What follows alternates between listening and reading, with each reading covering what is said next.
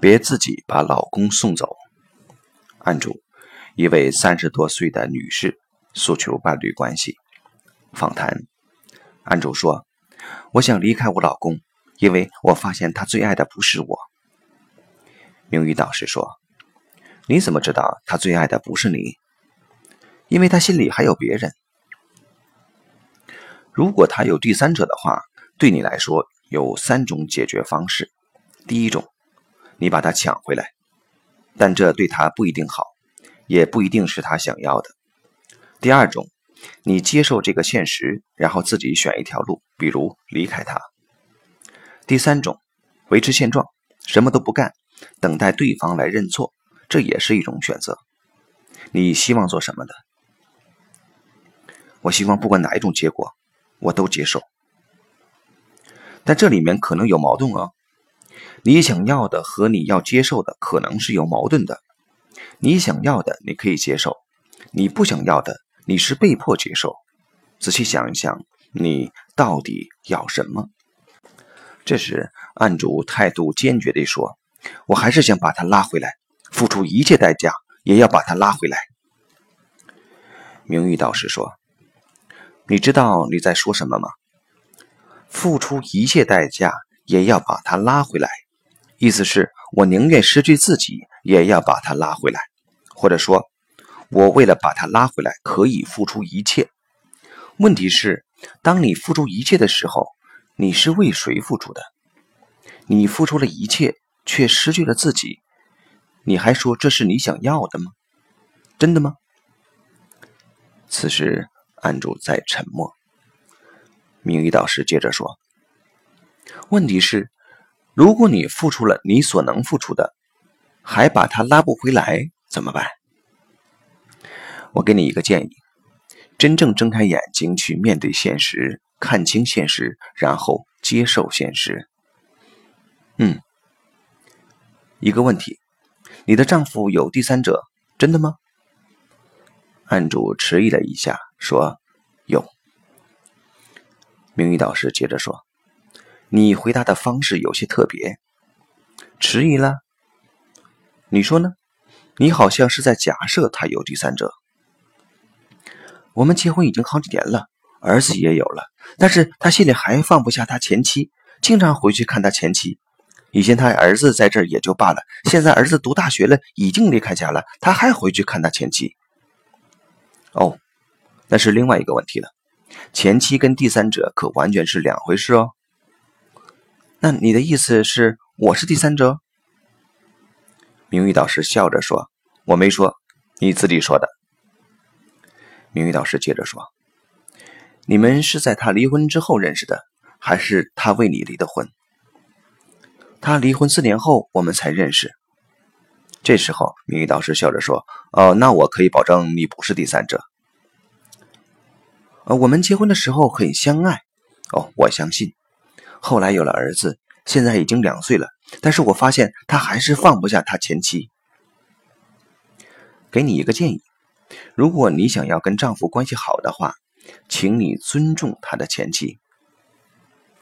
原来我是很尊重。”原来，原来很尊重，但是现在他进攻我，进攻你，怎么进攻你？他给我打电话说：“你把老公看住了，别让他来我这骚扰我。”这叫进攻啊！他没让你离开你老公啊？是，但他要激怒我。明玉导师笑着说：“看上去他已经成功的把你激怒了。你要跟你丈夫离婚，不是吗？”是你要离开你丈夫，你丈夫并没有要离开你呀。是，好了，我们先来看一看吧，看到底是你要把他拉回来，还是你要离开他。排列呈现，引入案主自己的代表以及丈夫和孩子。场面呈现，三个代表呈现出一个紧密结合的家庭景象。丈夫的眼睛望向妻子，包括自己的代表和孩子的代表，但案主自己的代表并不想看丈夫，注意力全部都在孩子身上。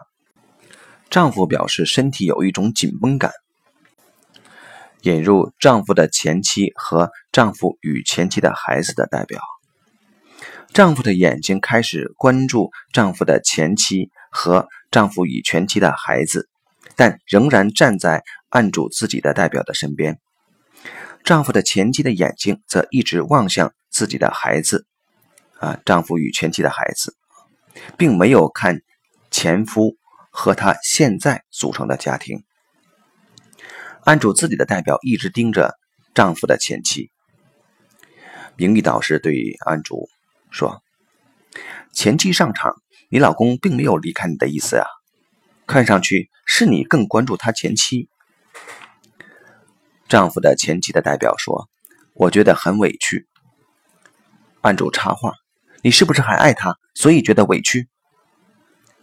丈夫的前妻的代表摇头。名誉导师说。她的委屈可以来自很多地方。引入丈夫前妻的妈妈，丈夫前妻马上转向自己的妈妈，开始流泪。案主自己的代表看到这幅场景，竟然也开始流泪。引入案主的母亲的代表，案主自己的代表对着母亲开始流泪。名誉导师对案主说：“看到了吗？”你跟你老公前妻的反应很像，委屈来自妈妈。这个时候，案主流泪，说是。名誉导师对案主说：“但是你们啊，这里的你们指案主和案主丈夫的前妻，都忽略了一个人，就是你丈夫。换句话说，他选的两任妻子都是跟妈妈关系有问题的女儿。”如果你不想像他前妻那样子，你的心得回到他身边来，明白吗？丈夫的代表现在有什么感觉？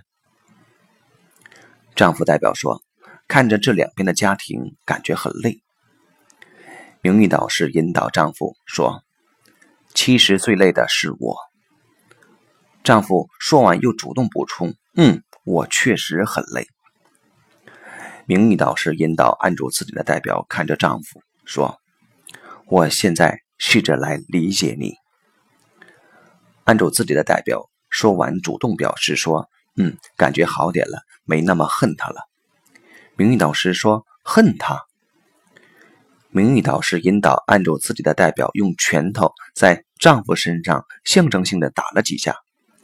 按住自己的代表说：“好点了。”丈夫看到案主自己的代表的这些举动后，说：“觉得他还是个孩子，还没长大。”名誉导师对案主说：“我给你个建议好吗？